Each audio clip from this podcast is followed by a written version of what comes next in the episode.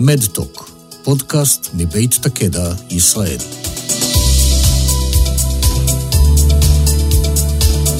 שלום רב, כאן אילנה אלון בפרק נוסף של מדטוק, פודקאסט מבית תקדע ישראל. מה יותר מרגש מתינוק או תינוקת חדשים בבית? אז אנחנו היום בפרק משמח במיוחד, בואו נדבר על תקופת ההיריון והלידה, תקופה של שינויים גדולים, ונתמקד כמובן בחולות בקרוהן או קוליטיס כיבית. ולשם כך הזמנו את לי גודני, היי לי. אהלן. אז בואי ספרי לנו מה את עושה. אז שמי לי גודני, אני דיאטנית קלינית אה, וחוקרת אה, תזונה ומיקרוביום אה, ביחידה לתזונה ובמערך לגסטרואנטרולוגיה במרכז הרפואי רבין.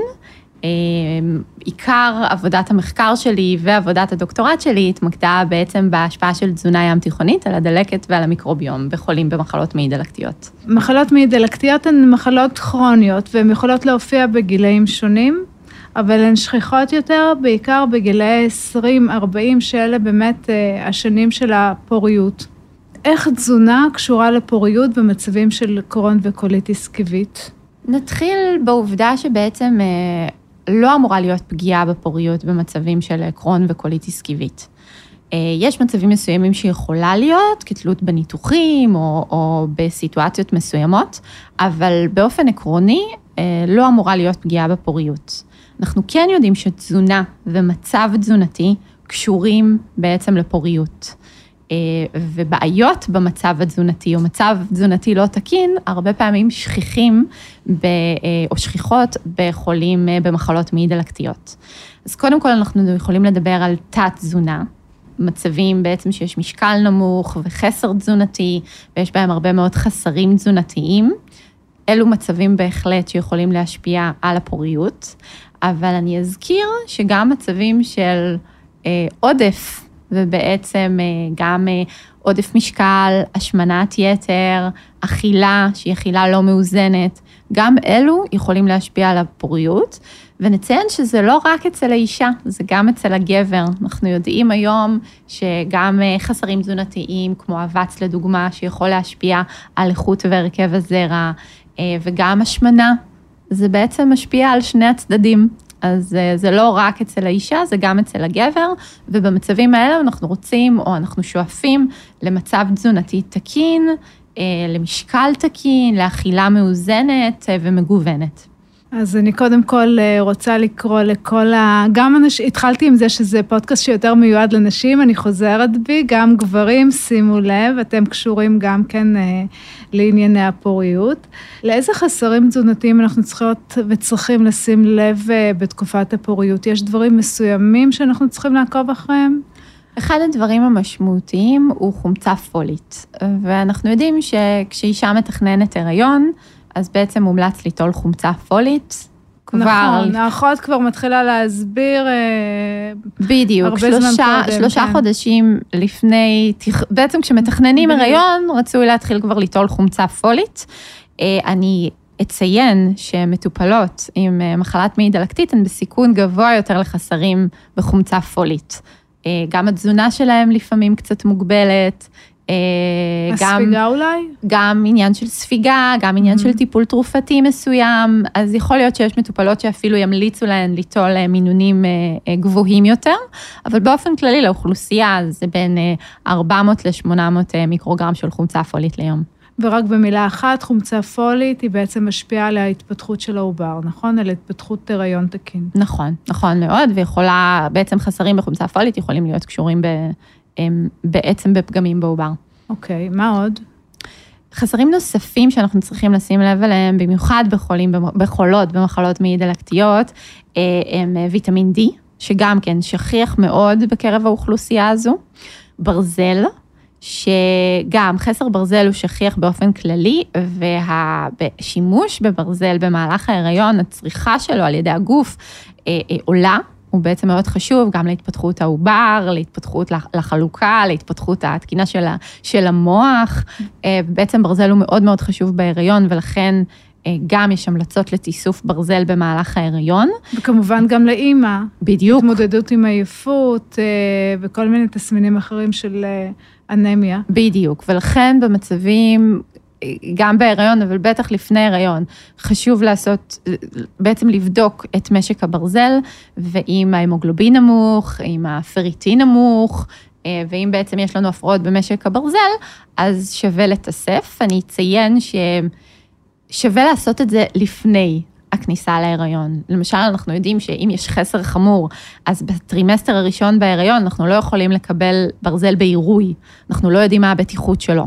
אנחנו כן יכולים בהמשך ההיריון, אבל עדיין שווה לעשות את הכל לפני ולהגיע לתחילת ההיריון במצב שבו אין חסרים תזונתיים. אז אם אנחנו מתכננות הריון, איך אנחנו צריכות להתכונן? חוץ מהחומצה הפולית וה... אני ממליצה בעצם בתכנון הריון אה, לגשת אה, לרופא או לרופאה המטפלים, אה, לשתף אותם בעצם שמתוכנן פה הריון, יש לזה חשיבות קודם כל תרופתית. רוב התרופות בטוחות בהיריון, אבל לא כל התרופות בטוחות בהיריון, ויש מצב שצריך להפסיק.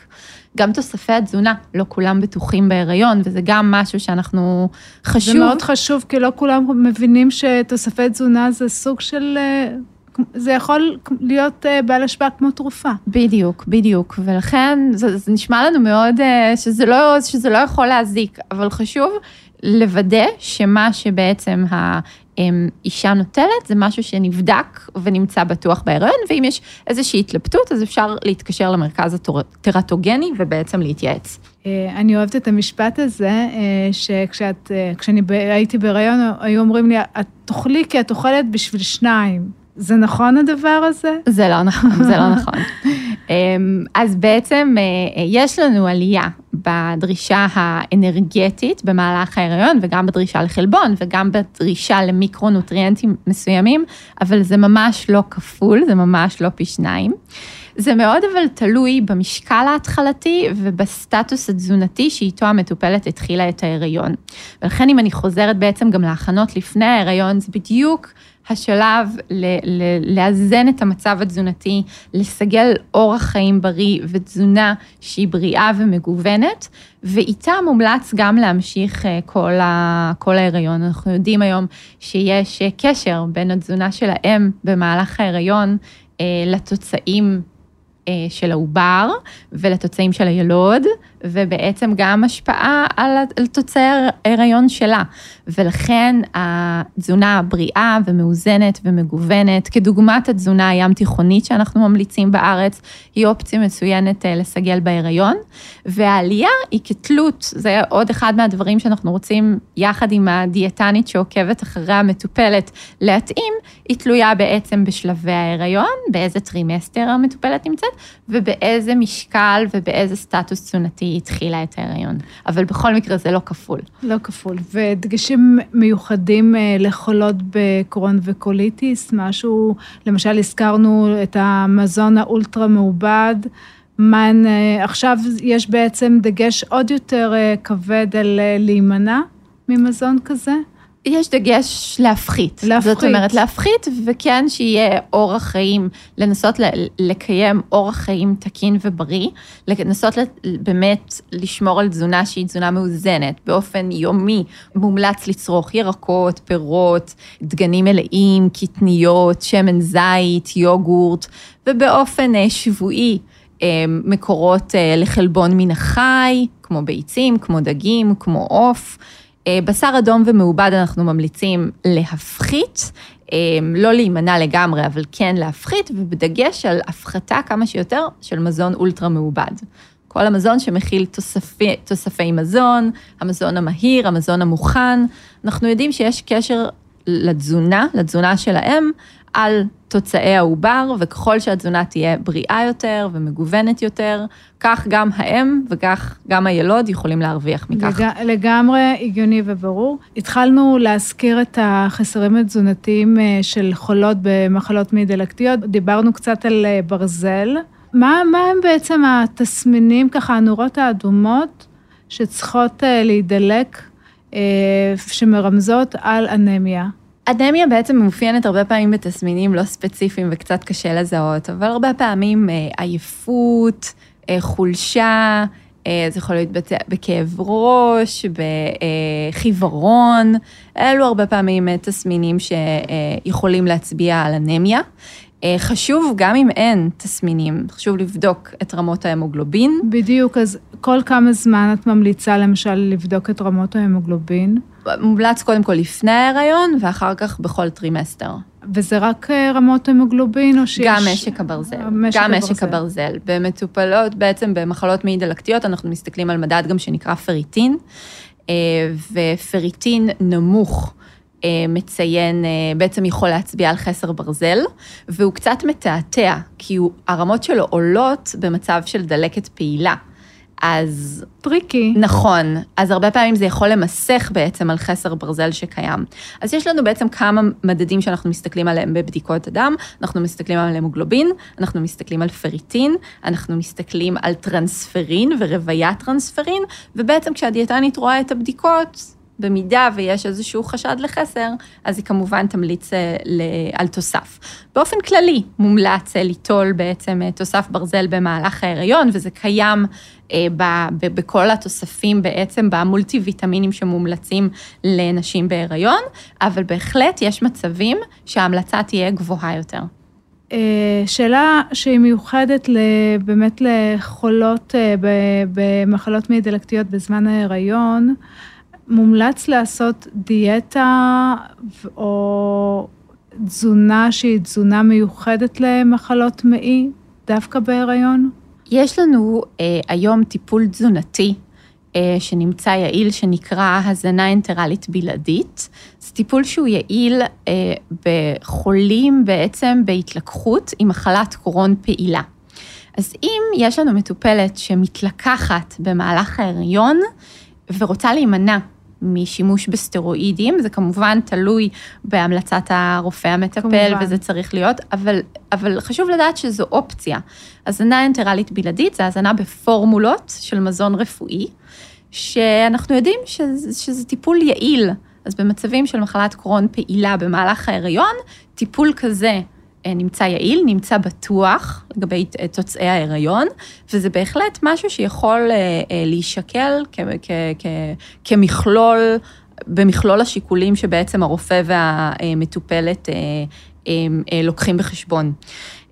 באופן כללי, דיאטות מגבילות לא מומלצות בהיריון. אז אנחנו מנסים לא לעשות דיאטות דרסטיות, לא לעשות דיאטות מגבילות מדי, שיכולות להוביל לחסרים תזונתיים. יש הרבה מאוד דיאטות מסוימות מאוד פופולריות אה, בקרב חולים במחלות מעי דלקתיות, אבל חשוב לציין שמיעוט המקרים, אם לא בכלל, אף אחד לא נבדק בהיריון, למעט הזנה אנטרלית בלעדית. ולכן כל דבר שהוא דרסטי מדי, מגביל מדי, יכול להוביל לחסרים תזונתיים, במיוחד דיאטות שנמנעים בהם מקבוצות מזון מאוד מאוד רחבות, סיבים תזונתיים, אה, פחמימות וכולי, אלה דברים שהם פחות מומלצים. גם ירידה במשקל דרסטית אינה מומלצת בהיריון. זה לא משהו שאנחנו רוצים, תזונה מאוזנת, תזונה מגוונת, לשמור על... אה, אה, עליית תקינה במשקל בהתאם לנתונים של המטופלת, ולהימנע או להפחית דיאטות דרסטיות, מגבילות, דיאטות לירידה במשקל וכולי. נאמר ועשיתי בדיקת דם ואני מגלה שיש לי אה, אה, רמת ברזל נמוכה, רמת פריטין שהיא לא מספקת, אני פשוט יכולה להיכנס אה, לבית המרקחת, לבית הפארם ולקנות אה, תוסף ברזל? קודם כל בהיריון יש אה, בעצם מומלצת נטילת ברזל אה, ברמה של 30 עד 60 מיליגרם ליום. אם יש רמה נמוכה יותר, אז כמובן מומלץ ליטול ליטול כמות גבוהה יותר, אבל זה צריך להיעשות בהתייעצות עם הרופא המטפל, עם הדיאטנית המטפלת. יש מקרים מסוימים גם שיידרש עירוי, אבל הוא באמת ניתן יותר בטרימסטר השני והשלישי. אבל זה באמת כל מקרה לגופו, וזה כן משהו שצריך להילקח ביחד, אה, בחשבון ביחד עם הרופא המטפל והדיאטנית. אז להתייעץ, סימן קריאה. נכון. אוקיי, בסדר גמור.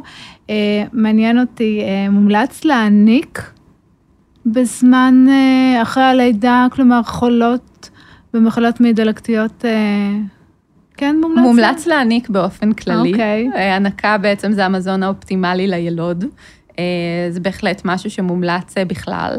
במחלות מעי דלקתיות, אז אנחנו יודעים, ודיברנו ככה גם בפודקאסט של, של המיקרוביום, אנחנו יודעים ש, שהרכב החיידקים, גם של הילוד, של הילודים לאימהות עם מחלת מעי דלקתית, שונה מהרכב החיידקים של, של בעצם ילוד לאימא בריאה. ואנחנו רואים שהנקה קצת מטשטשת את ההבדל הזה, ונראה על פניו שילודים לאימהות שהן מניקות, ההרכב הראשוני שלהם דומה יותר. אמ, לאוכלוסייה הרגילה והבריאה. אנחנו יודעים גם שהנקה קשורה בפחות, לאורך זמן, יש מחקרים שמצביעים על כך שהנקה קשורה בפחות התפתחות של מחלות מעי דלקתיות, ולכן היא מומלצת, אה, כל עוד היא מתאימה לאם ולילוד. מגניב.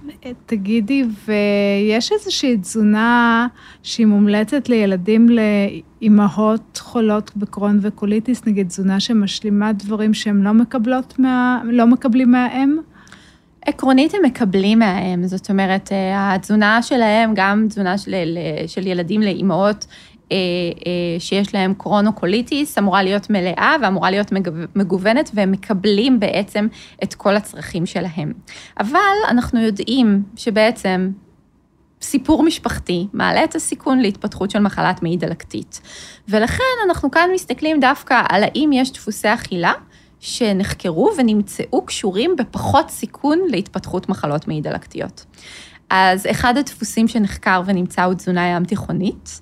אמ, דיברנו על זה ככה בפודקאסטים קודמים, אבל זו תזונה שמבוססת מהצומח ועשירה בירקות, פירות, נכון. אגוזים, קטניות, שמן זית, אה, ומגבילה מזון מן החי ומגבילה מזון אולטרה מעובד.